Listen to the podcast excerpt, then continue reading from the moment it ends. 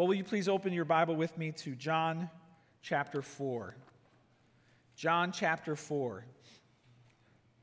After we finished the book of Ecclesiastes, we entered into a new series where we're going to learn about our church DNA. It's a good time to go back to the fundamentals and to ask ourselves what are we building? What are we becoming as a church? So, we're going to spend several weeks on Anchor DNA, and then after that, we're going to do an apologetic series uh, and then in the fall, we're going to start a new book. Uh, but we're going to go to John chapter 4, and we're going to cover uh, two pillars of our four pillars. Pastor Stephen, last week, if you were here, covered uh, two of our pillars, right? Uh, he covered preaching and prayer. And then this morning, I'm going to cover evangelism and worship. Here's a picture of our four pillars. From the very beginning, when we launched, everything that we have built, that God has built, has been built upon these solid biblical uh, fundamentals fervent prayer, bold preaching, passionate worship, and courageous evangelism. Our four pillars are the foundation. Everything we build is built on those things. In every ministry, in students, in kids, that's what we're building upon. And uh, today, we're going to be in John chapter 4, which is one of the most famous stories in the New Testament Jesus and the woman at the well. And in this story, which is where our worship pillar comes from, we are going to find both worship and evangelism. Our evangelism pillar technically comes from Ephesians 6 19 to 20, and we'll reference that later, but we're going to pull both of the pillars out of this amazing story of Jesus with the woman at the well. So in John chapter 4, we're actually going to start in verse 4. Jesus was on the road with his disciples, and it says in John 4 4, and he had to pass through Samaria. Now, Jews um, back in this day were Jewish. They were Jewish. They married within that ethnic national tribe. And so, uh, if you went to uh, Israel, if you went to Jerusalem back in Jesus' day, you would see all Jewish, only Jewish people. They were occupied by Romans, uh, but the Jewish people kept their culture, their nation intact. So, the Samaritans were half Jewish. Uh, they were half Jewish. And so, to go through Samaria uh, was something that purebred, full Jewish people didn't really like to do. Here's a picture of a map from Jesus' day. And what you'll see is Judea was down in the south, Galilee. You can see all these names that you know. There's Perea, uh, the Decapolis. Samaria was in the middle of Galilee. You know, the Sea of Galilee was up there, Cana, the wedding at Cana, Nazareth. And then Jerusalem, the capital, was down south. So it was a big problem that you had to go through this land of Samaria to get from here to there. Sometimes they would cross the river and just stay away from Samaria because they didn't want to interact with those people. So Jesus had to go through Samaria. Verse 5 So he came to a town of Samaria called Sychar, near the field that Jacob had given to his son Joseph. Jacob's well was there, so Jesus, wearied as he was from his journey, was sitting beside the well. It was about the sixth hour. So this is like noon. A woman from Samaria came to draw water. Jesus said to her, Give me a drink, for his disciples had gone away into the city to buy food. The Samaritan woman said to him, How is it that you, a Jew, ask for a drink from me, a woman of Samaria? For Jews have no dealings with Samaritans. You can write this down, number one, in your notes. First thing we're going to do is meet the woman at the well. We're going to meet the woman at the well three points in the sermon. We'll meet the woman at the well, then we'll talk about the two pillars that spring out of this that our church is built upon. The woman at the well uh, is a woman of Samaria. Let's get our historical bearings here. Um, Abraham had Isaac, who had Jacob. From Jacob came the 12 tribes of Israel.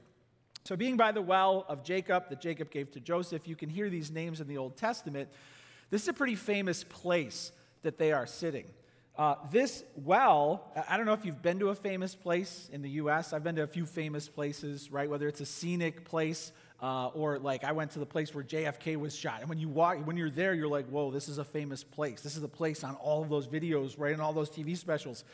When you're in a famous place, you can feel uh, the, the gravity uh, behind it, the lineage. And so they were at this famous place. This is actually where faith began. This is where Abraham entered the land. He set up an altar to the Lord, and the Lord appeared to him right here.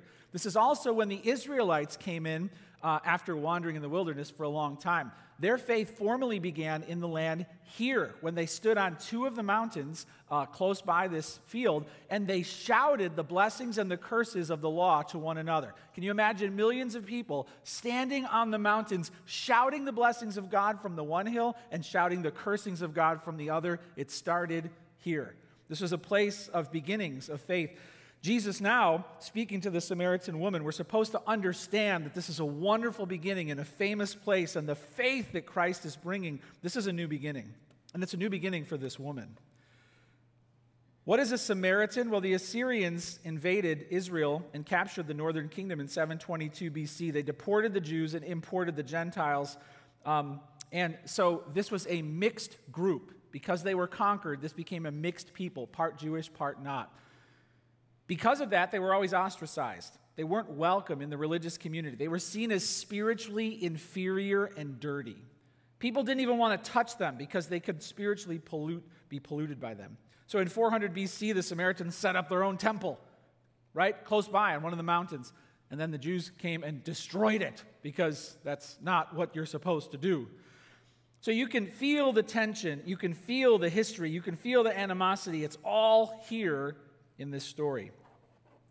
So she says, How is it that you, a Jew, ask for a drink from me, a woman of Samaria? For Jews have no dealings with Samaritans. When it comes to this woman, we notice she's alone. We notice she's at a well alone. It's noon, it's hot. This is very unusual. Um, women usually would be together for protection's sake, safety, but also for community. They would always be working together. Uh, this woman was alone. And we find out through this story that her life is really a mess. So you can write this down. This point is actually written in her as if she was telling her story. My life was a hot mess. I was alone and ashamed. That's her story. Maybe that's your story right now. My life is a hot mess. I was alone and I was ashamed. It says here in verse 10 Jesus answered her, If you knew the gift of God and who it is that's saying to you, Give me a drink, you would have asked him and he would have given you living water. The woman said to him, Sir, you have nothing to draw water with, and the well is deep. Where do you get that living water? Are you greater than our father Jacob? He gave us the well and drank from it himself, as did his sons and his livestock. Jesus said to her, Everyone who drinks of this water will be thirsty again. But whoever drinks of the water that I will give him will never be thirsty again. The water that I will give him will become in him a spring of water welling up to eternal life. The woman said to him, Sir, give me this water so that I will not be thirsty or have to come here to draw water. Jesus said to her, Go, call your husband and come here. The woman answered him, I have no husband. Jesus said to her, You're right in saying, I have no husband, for you have had five husbands, and the one you now have is not your husband. What you have said is true. My life was a hot mess. I've had five husbands. And now I'm with a man who's not my husband. And I'm all alone in the heat of day at a well. This woman's life was a hot mess. Think of who she is. The Jews were a small nation in the vast Roman Empire. They were nobodies. She's half that. Half of a nobody. What does that make you? And then being female, there is very chauvinistic culture. Women were accounted as nothing to begin with, no matter what country you were part of back then. Now, she's half of a nobody nation, and even her own city wants nothing to do with her. Talk about being at the bottom of the bottom of the bottom while standing in one of the most amazing places on earth and talking to Jesus Christ. My life was a hot mess. I was alone, ashamed, rejected, and Jesus should have seen her as immoral. He could get in trouble talking to such a woman. And he should have seen her as culturally and spiritually unclean. Now, this is really important because we know what it's like in our country to have segregation and to have people who look at other people as physically right, below and not even want to touch or have shared utensils or whatever. Why? Because those people, right, are, are below me. But listen, take it a step further. And imagine if you saw those people as having the power to spiritually pollute you, meaning because I've touched her, God wants nothing to do with me. Imagine that being beaten into your psyche from when you were young. Don't touch those people. Don't eat with them. Don't talk to them. Or guess what? God's not going to talk to you. And Jesus reached across all of that. And she was astonished. Who is this? Jot this down. Jesus found me and offered me eternal life. Jesus found me and offered me eternal life. Verse 10 Jesus said to her, If you knew the gift of God, and who it is that is saying to you, Give me a drink, you would have asked him, and he would have given you living water. So Jesus says, I'm exhausted. Can you give me a drink? She's like, You've got a problem because you don't have a bucket. And the well is deep. This well still exists today, and it's over 100 feet deep. Very deep well. It's a good well, it's a famous well. And Jesus doesn't have any way to get water out of it. And she's kind of caught off. Oh, you're going to talk to me, huh? You're going to talk to me because you need something. You're going to talk to me because you need water. Oh, boy, don't you have a problem? And she kind of pushes back a little bit. Jesus makes it clear that while he needs water, she needs something bigger from him. If you knew the gift of God and who it is that is saying to you, Give me a drink, you would have asked him, and he would have given you living water. Now, this stands for eternal life. This stands for eternal life. What an offer! Jesus himself is offering her the gift of God, eternal life at this well in the middle of nowhere. I think that when people were getting in the Bible, they should have been told they're getting in the Bible, don't you think? She doesn't know it, but here we are thousands of years later and we're talking about this. I think if you knew you were getting on TV, you would want people to tell you, right? Like, hey, guess what? CNN's outside, they've got a camera, and as you walk outside, they're going to ask you some questions. You'd be like, what am I wearing? I mean, who's going to see this? You know what I mean? Like, we like to know these things. And this poor woman has no clue she's getting in the Bible. And Jesus is offering her eternal life. Jesus found me and offered me eternal life. Now look at verse 15. The woman said, Give me this water so that I'll not be thirsty or have to come here to draw water. She wants it. She, she wants, in verse 14, this well welling up to eternal life. She's mesmerized by Jesus, she's interested. So it goes on to say this Jesus said to her, Go call your husband and come here. The woman answered him, I have no husband. Jesus said to her, You're right in saying, I have no husband, for you have had five husbands, and the one you now have is not your husband. What you have said is true. Now, just take a moment to just think about what her life might be like. We don't know. We don't know of the five husbands. If there was tragedy if one of them died. We don't know if she left them. Usually he would put, uh, back then, the man would put the woman away. We don't know. But one, two, three, four, five. And now someone who either won't marry her or. Imagine the pain, imagine the agony, imagine the heartbreak, imagine the feeling that nobody wants me for long. And here, Jesus, a man, is talking to her. The woman, and Jesus pokes this wound. The woman said to him, Sir, I perceive that you are a prophet. Our fathers worshiped on this mountain, but you say that in Jerusalem is the place where people ought to worship. Jesus said to her, Woman, believe me, the hour is coming when neither on this mountain nor in Jerusalem will you worship the Father. You worship what you do not know. We worship what we know, for salvation is from the Jews. But the hour is coming and is now here when the true worshipers will worship the Father in spirit and truth. For the Father is seeking such people to worship him. God is spirit, and those who worship him must worship in spirit and truth. The woman said to him, I know that Messiah is coming. He's called Christ. When he comes, he will tell us all things. Jesus said to her, I who speak to you am he. Write this down. I believed and I was saved. She heard this about the Messiah, and it goes on to say in verse 28 she left her water jar and went into town and said to the people, Come, see a man who told me all I ever did. Can this be the Christ? She she was coming to the realization that this is the Messiah, and she couldn't wait to go in and tell people. She thought he was a prophet, but then she realized he was the Christ, the one that her heart was waiting for. She believed the truth and she was saved. Even Samaritans who didn't believe all of the Old Testament would have known in Deuteronomy 34:10 that a prophet like Moses would come, a deliverer. Jesus corrected some of her thinking and said that some of what she was believing was wrong because salvation is from the Jews. But her eyes were opened and implied in the text by her actions and her words was that she found the living water. She believed in Christ. And then jot this down I went and told everyone the good news. She went and told everyone the good news. In verse, uh, in verse 27, we read that she left her water jar. Verse 28, come and see a man who told me all I ever did. Can this be the Christ?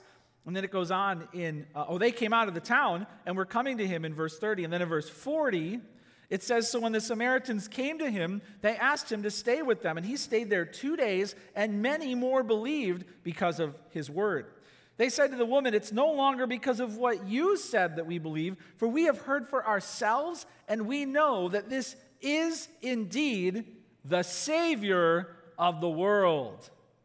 Once she understood the truth about Jesus, she marveled. She spread the word. Because she became a worshiper, she became a witness and her whole city experienced revival because of her. What a precious, amazing story. Jesus models here for us that anyone, even a person who would be considered the bottom of the bottom of the bottom in the middle of nowhere, anyone can be saved. Anyone like her is on the heart of God at any moment. We don't know what her story is. Maybe she was sinful. Maybe she was unfaithful. Whether it's because of her immorality, whether it's because she was hurt, she was destitute because of what people had done to her. She was what would be pictured as a desolate person who needed eternal life. In a sense, she shows us ourselves. She's a portrait of each one of us. Uh, we keep coming back to the same well again and again and again, and we are still thirsty, and we still haven't found it, and we're still all alone. And then Jesus shows up and he offers us eternal life. And it doesn't matter what our past is, it doesn't matter what our pedigree is, it doesn't matter, none of that matters. He is offering us eternal life. Jesus is modeling for us evangelism. She's modeling for us becoming a worshiper of Christ, marveling, and then going and telling everyone what Jesus had done for her. Wow. We're going to now pull out of this story a few of our pillars as a church as we keep circling back to think through some of what's happened in this story. Number two, you can jot this down. As a church, we lift high the name of Jesus in worship. We learn who Jesus is in this story and why we worship him. As a church, we lift high the name of Jesus in worship. We make disciples who worship Christ. And then those disciples go on to witness for him as well. But ultimately, faith begins when you worship Jesus Christ. This famous well is where faith, the faith that could lead anyone and everyone into heaven, if you believe, began here through Abraham. He believed, and God counted it to him as righteousness. Faith began here, and her faith began at this well, and your faith needs a beginning. A lot of people don't know this, but when it comes to your faith, it's not enough that you were raised in a religious household or that you had a denomination or that you went to some classes and checked off some boxes. Your faith has to have a beginning. And that happens when you become a worshiper of the Lord Jesus Christ. You know who he is, you know what he did, and you have a personal saving relationship with him. As a church, this is one of, this is what we do. We help people find Jesus and to worship him for the very first time and then to keep coming back each week to continue to worship him. Well, why would I worship Christ and how do I worship Christ? Our pillar comes from 4 um, verse if you if you read down, Jesus says, I think I have to turn my page back.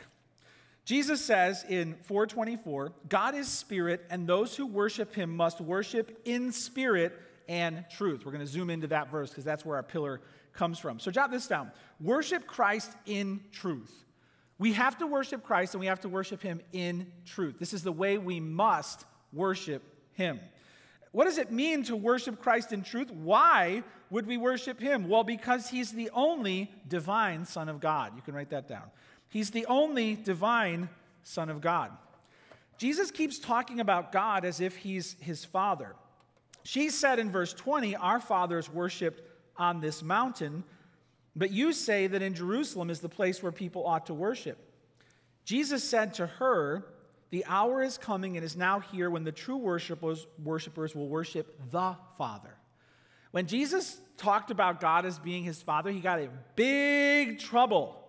In fact, check out John 5:18. We'll put it up on the screen. It says this: This was why the Jews were seeking all the more to kill him, because not only was he breaking the Sabbath, but he was even calling God his own father, making himself equal with God.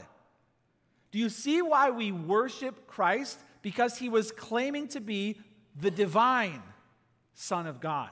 He was claiming to be the divine Son of God. So, therefore, we worship Christ in truth, and that happens when we realize that He has the attribute of the Father, of God. So, Jesus is the divine Son of God. He also here demonstrated His omniscience. He says here in verse 16, Go call your husband. The woman said, I have no husband. Jesus said, You're right, you've had five, and the guy you're living with is not your husband. Hello! Whoa! There was no Facebook stalking back then, all right? There was no, he was checking out her profile and he saw her history. Uh, he had an omniscient mind. Now, listen, this is, when it comes to the truth about Jesus, one of the most terrifying things that you should know about him. When he looks you in the eye, Jan, Juanita, oh, you love your Jesus, right? Until he looks you square in the eye and starts telling you things about yourself that only he could know. Then that's supposed to light bulb moment for you, Sarah, that he knows everything you've ever done and thought and said and failed to do, he knows all of it, including your entire future. Now, that right there creates a crisis because you can't just like him. Oh, he's such a good guy, kind. No, he's divine, he's omniscient. He has a trait of God that only God has. That's why we worship him but listen, that terrifying moment for her touched her heart because she knew she was talking to someone who could help her. Women felt comfortable with Jesus. Sinful, desolate, destroyed women felt comfortable in his presence. That's his touch. He's not there to crush her, he's there to save her.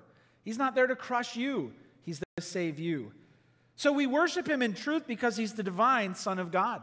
Now, today we live in a world where people say you can believe anything you want about God. Doesn't even matter. As long as it's true for you, it's true. Hey, listen, that contradicts what I'm teaching right now. If you're going to become a worshiper of Christ who receives the living water of eternal life, you can't just believe any old thing you want. You have to believe the truth. There are some faiths, uh, other religions teach very different things about Jesus, and they can't be all true at the same time. Uh, in Islam, they say God is not a father and he does not have a son. That contradicts what I'm telling you right now. So you can't just say, well, you know, they're both the same. And you can't say, well, they can both be true at the same time. They're very different. So I'm a father. Father's Day is coming up. I've got a picture uh, in the second service. I'm going to embarrass my kids with this picture. But I'm a father. I have children. And my children have grown up. Allie's at college. Cassie's going away to college. Jared's a, you know, going into his sophomore year at high school. I'm a dad.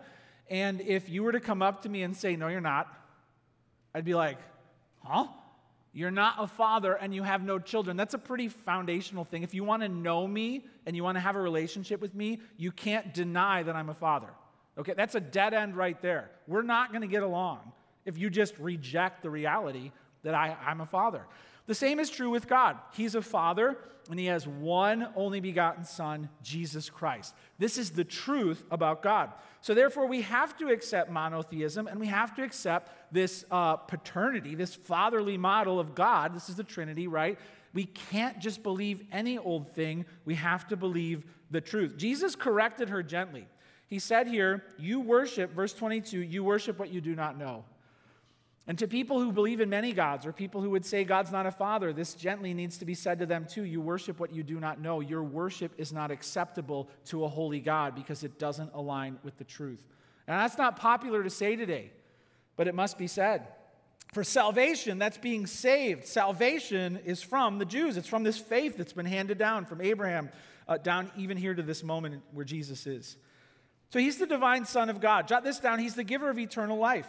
He's the giver of eternal life. Do you believe that? That's what we must believe. He's the giver of eternal life. John 5 24, we'll put it up on the screen. It says this uh, John 5 24. Truly, truly, I say to you, whoever hears my word and believes him who sent me has eternal life.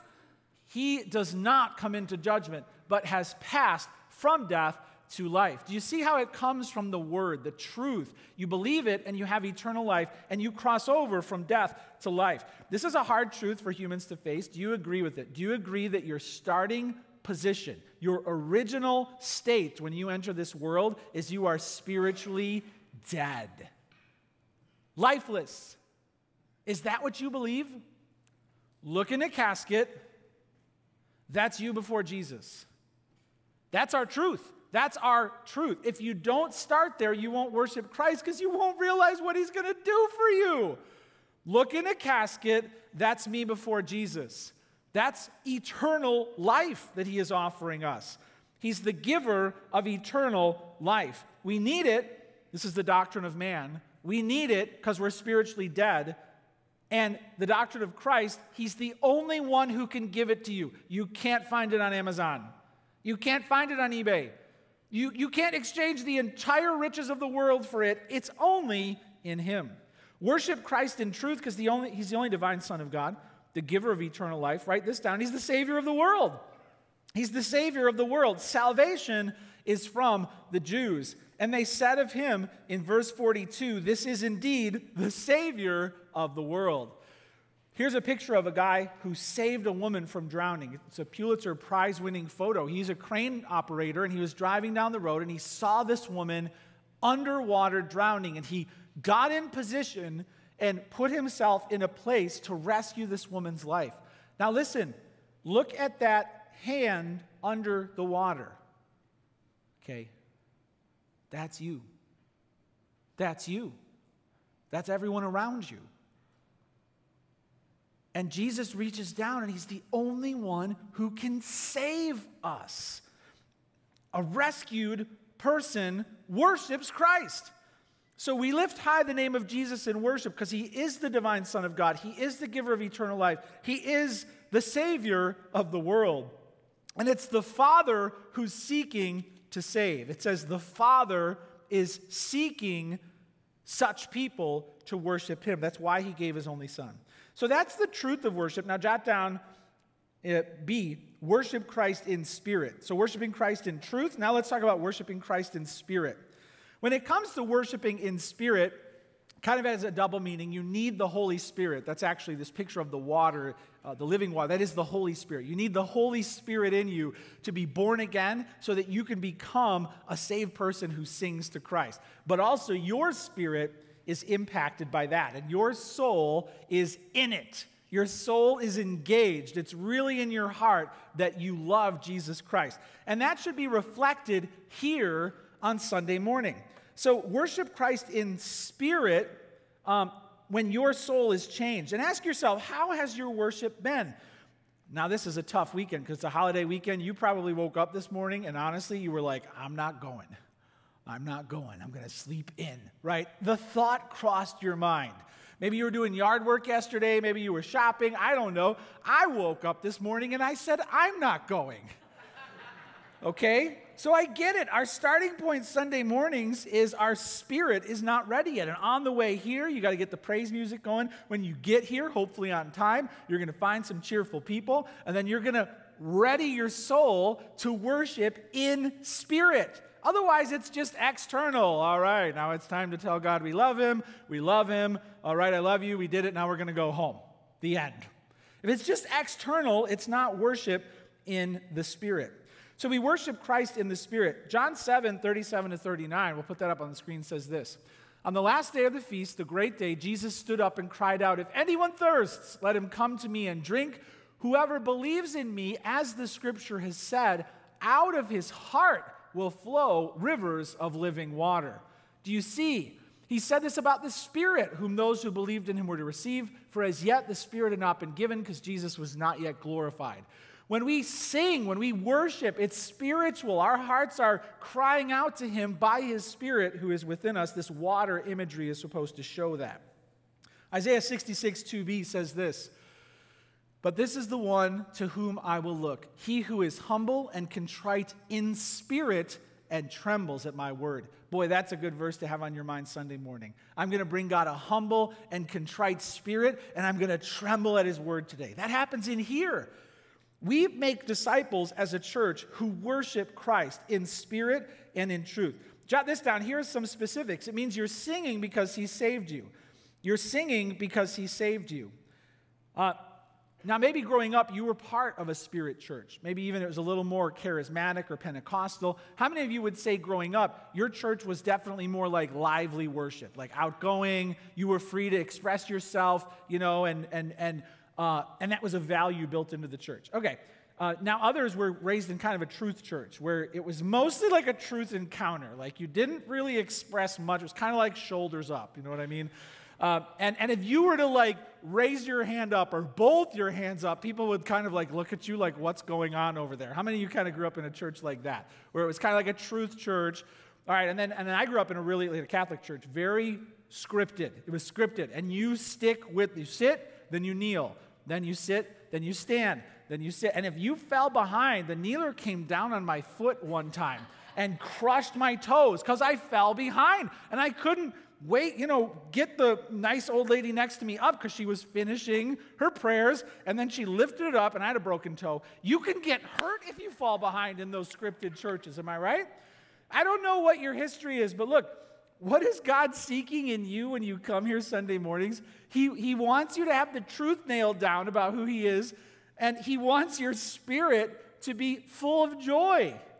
Now, we're not like, you know, a charismatic Pentecostal church. We're, you know, we're not a super traditional Bible church. So we, we kind of are free to express ourselves within a measured manner. And I remember there were some people in the past who told me, they came up to me and they're like, I raised my hand for the first time in church today. And they were like so happy. They're like, I did it. and uh, maybe that's you. Maybe you need to learn to take, turn the dial up if you, you know, you know. Uh, but whatever it is, we are to bring, we are to sing because he saved us. And um, Isaiah 12, 3 and 5, we'll put, put that up on the screen. It says, With joy you will draw water from the wells of salvation. Sing praises to the Lord, for he has done gloriously. Let this be made known in all the earth. We've got to sing with joy and we got to check our hearts every week, right? Maybe you're tired. Uh, maybe you feel um, that you've been struggling in worship recently. You're deflated. You can get distracted. Really, what you just want is you just want it to be natural. You just want it to be a natural overflow of your heart to the Lord. Worship means singing because He saved you. Jot this down giving because you love Him. Giving because you love Him. So, as a part of the worship experience, we have an offering. And, you know, once you find a church to call home, you should be giving to the Lord. Uh, Old Testament and New, it makes it crystal clear that worship involves giving. And so, when you come to sing and to show God how much He means to you, you also give an offering um, cheerfully that you've decided in advance to give. That is a um, essential biblical part of your worship is to have um, an offering. The Old Testament and the New Testament both make that clear that God wants us to give an offering as part of our worship. He loves a cheerful giver. Um, and it, it said in the Old Testament when they were setting up the tabernacle worship, God said this He said, Let no one appear before me empty handed. Boy, that's convicting. So, you know, you can come and you can sing and you can, but if, if the offering part is not a regular part of your worship, then there's something missing biblically. And God wants you to show your love for Him, not because you have to, but because you want to show Him how much you love Him through your giving. Why don't we give? Well, sometimes we give because we don't know what the Bible says. When I was starting to come to church, I was new Christian in college, and I never ever heard what the Bible taught about worship And pastor got up and he said, Hey, look, you got to decide how to cheerfully give to the Lord.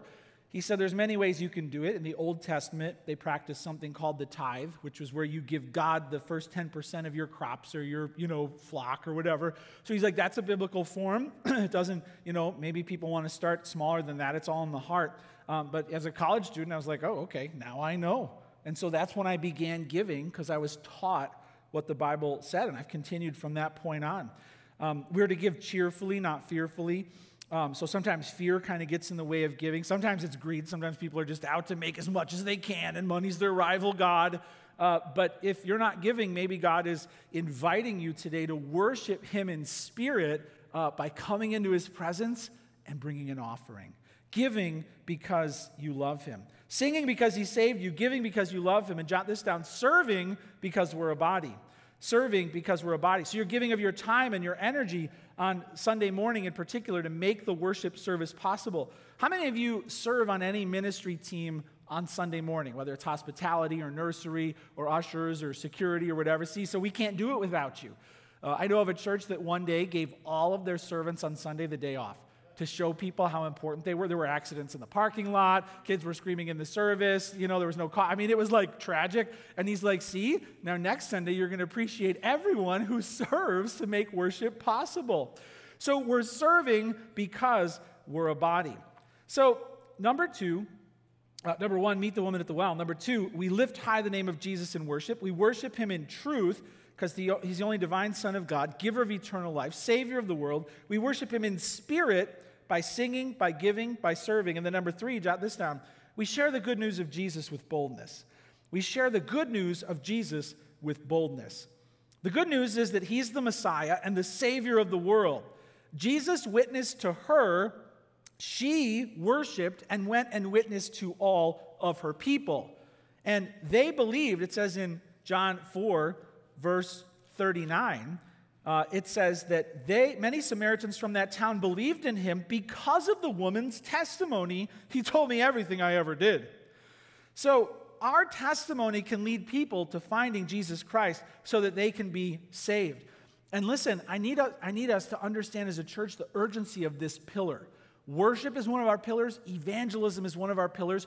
We believe that people need to be saved, saved forever saved from sin, saved from hell, they need that. We don't think people are going to be okay, probably, right? We don't think that. We believe they desperately need to hear the gospel or they can't go to heaven forever. That's one of our pillars. I believe when I'm declaring the gospel here on Sunday morning that there are souls hanging in the balance. That maybe even right now, there are people online or people in this room who walked into this room today, and if this was your last day on earth and you died in your sleep tonight, you would go off to eternal conscious torment. Eternal conscious torment. We believe that. And we preach the gospel to people who need to be saved. Maybe up to this point, you're like, oh, this Jesus sounds like a really friendly fella.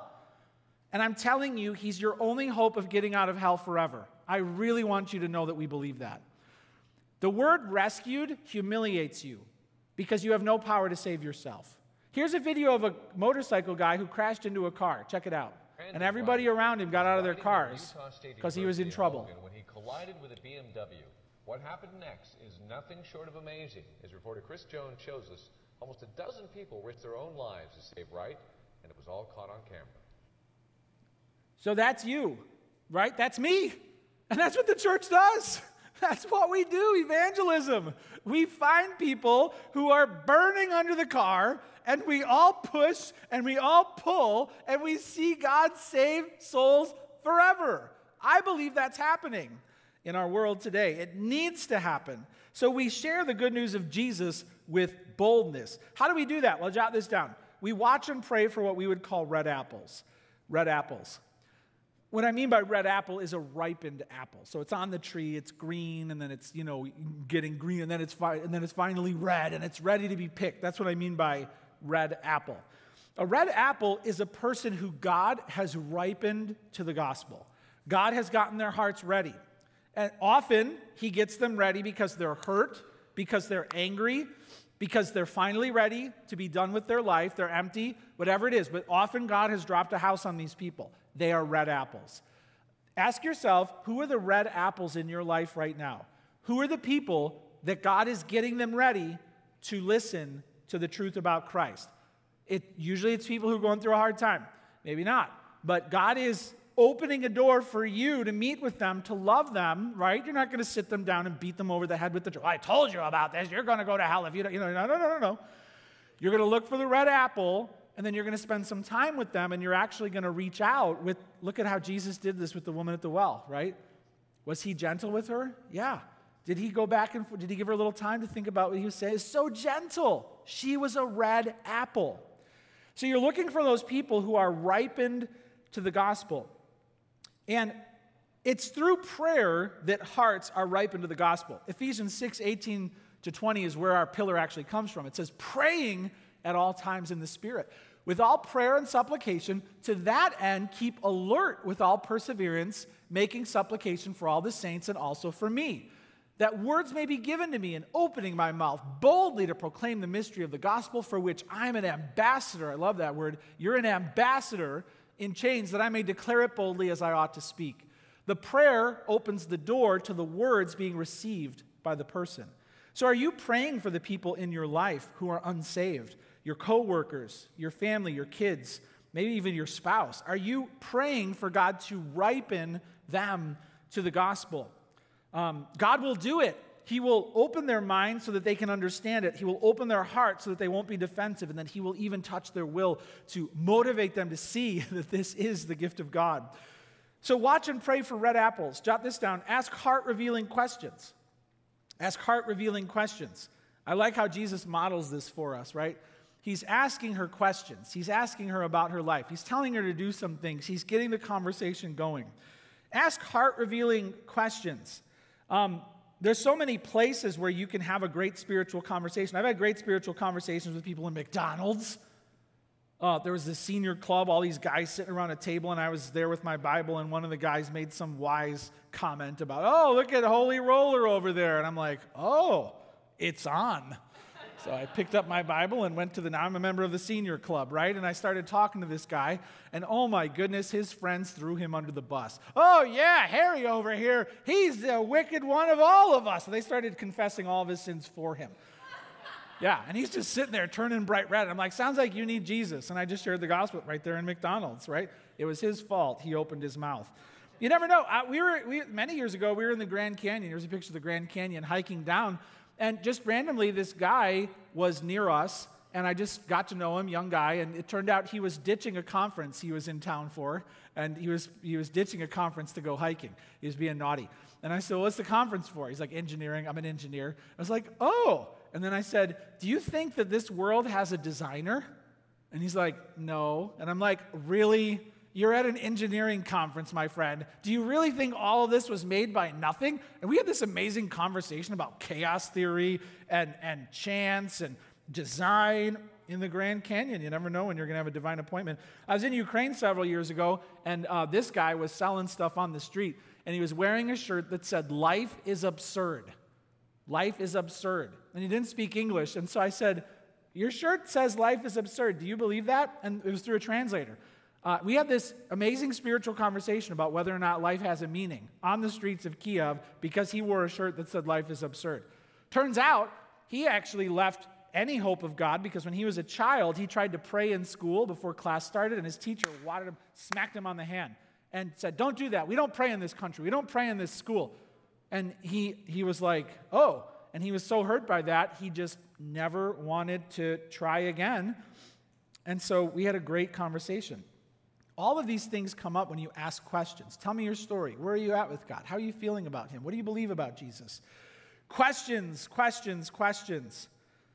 And then jot this down talk about Jesus with clarity and confidence. We share the good news of Jesus with boldness. We talk about Him with clarity and confidence. Jesus corrected her truth. You're worshiping what you do not know. You have to get to the point where you can show somebody, look, um, you really need what I'm sharing with you right now. And what I'm sharing with you is very different from what you believe. Uh, and what you believe is not going to lead you to eternal life. The point has to come when you can show them that. I'm offering you something in Jesus Christ that can change your eternity. And I'm inviting you right now, today, if you hear his voice, Today, right, she left her water jar. She left it. That represents that she found something that she, she needed her whole life. It represents she's walking away from everything she thought would fill her. She's leaving the water of Jacob's well. She, she realizes Jesus is the only thing she really needs now. And that walking away from the jar of water can show that you know you have to leave things behind. You have to forsake all other springs, and Jesus becomes your source of eternal life. Has that happened to you? Have you been changed? But this message really is about our church. We are a church that shares the good news of Jesus with boldness. And you, if you commit yourself, if we commit ourselves to reaching out and sharing the good news of Jesus with boldness, we will see God time and again open doors for us to share our faith. One last story when I stopped being a youth pastor and started training for uh, senior pastoral ministry, I didn't know how my old teenagers were going to, you know, work out. We were doing a lot of work in the high schools around western suburbs, Glenbard East, Glenbard South. And so one of my old students, John, reached out to me on like a Saturday and he's like, "Hey, do you want to speak at our gospel outreach event at our Glenbard South this Saturday?" I'm like, "What? You're doing a gospel rally?" "Oh yeah." I was like, "What are you doing?" Four schools are getting together, playing dodgeball. It's going to be awesome. Okay. So I met with them on like Tuesday. These four students decided to form a dodgeball competition and then turn it into a gospel presentation. I said, Well, how many people are coming? They're like, Well, we got like four registered now, but don't worry, they're going to come. And I was like, And then one of the kids, a junior, said, You're going to share the gospel, right? That's why we want you to come here. I'm like, He's getting sassy with me. He's like, You know why you're coming. You're going to share the gospel. It's a high school. And I'm like, Yeah, I'm going to share the gospel. It's going to be all right. So here's a picture of what happened. Uh, over 200 kids showed up to this dodgeball outreach rally. Uh, and they came, they wore t shirts, they got really into it. And I shared the gospel and I invited kids to stand up and come down onto their own gym floor and to be saved in the lower left. Those are all the kids that got up and came forward to receive the gift of eternal life. And here's the best news those high schoolers who invited me to come, they were ready. They were planning in advance. Okay, now we're going to split them up and then we're going to sit with them on the floor and we're going to tell them about Jesus. See, that's evangelism. And as a church, I want you to know that with courage and confidence, you can learn to share your faith with others. And as a church, this is one of our pillars. We will continue to share the good news of Jesus with boldness. Well, hey, number one, meet the woman at the well. Number two, we worship, we lift high the name of Jesus in worship. And number three, we share the good news of Jesus with boldness. I hope this fires you up, and I hope it's something that you will embrace as we continue to become the church that God wants us to be. Hey, let's go to the Lord in prayer and let's ask Him to continue to make us this, this church built on these four pillars. Father in heaven, we're so grateful for your grace and your love toward us. And these pillars, O oh Lord, that we're built on come straight from the scripture. And Jesus, you modeled for us what it means to talk to people about eternal life in you today. And we pray that you would Help us to be a church that worships you with all of our heart, mind, soul, and strength. And we pray that you would give us opportunities to boldly share the gospel with people who desperately need to hear it to be saved forever and ever and ever.